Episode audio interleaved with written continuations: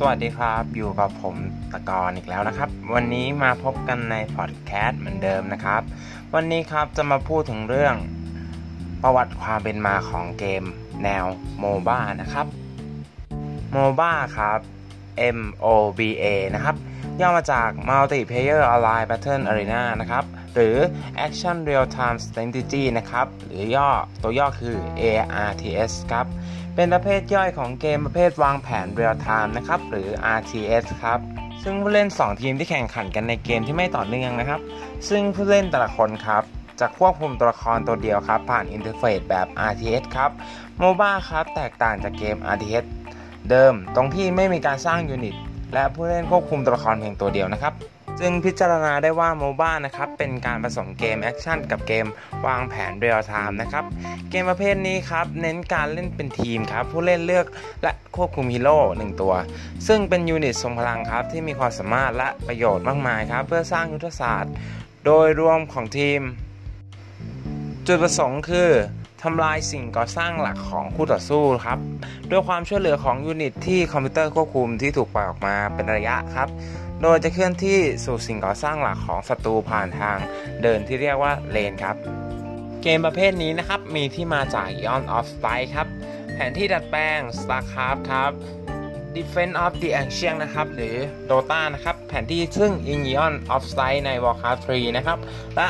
Frozen Throne นะครับ เป็นหนึ่งในเกมโมบ้าหลักเกมแรกครับ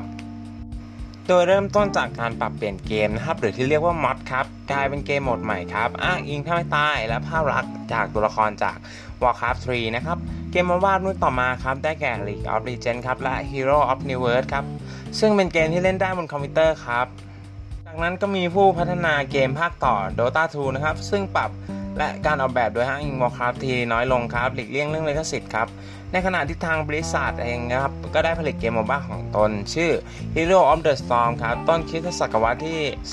2010 ครับ เป็นต้นมาครับ เกมประเภทนี้หลายเกมครับกลายเป็นเกมสำคัญใน e-sport ครับประวัติโดยย่อนะครับ พศ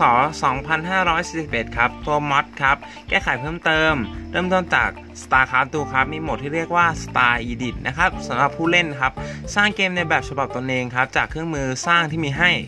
ผู้สร้างแผนที่ดังกล่าวที่โด่งดังคือ Eon 64 นะครับ โดยแผนที่ดังกล่าวชื่อว่า Eon of Light ครับ หรือ AOS นะครับ ซึ่งเป็นครั้งแรกครับที่เป็นแผนที่แบบ 3 เลน แต่ผู้เล่นบังคับตัวละครเพียงตัวเดียวครับ แทนที่จะเป็นกองทัพนะครับต่อมาครับในปีพศ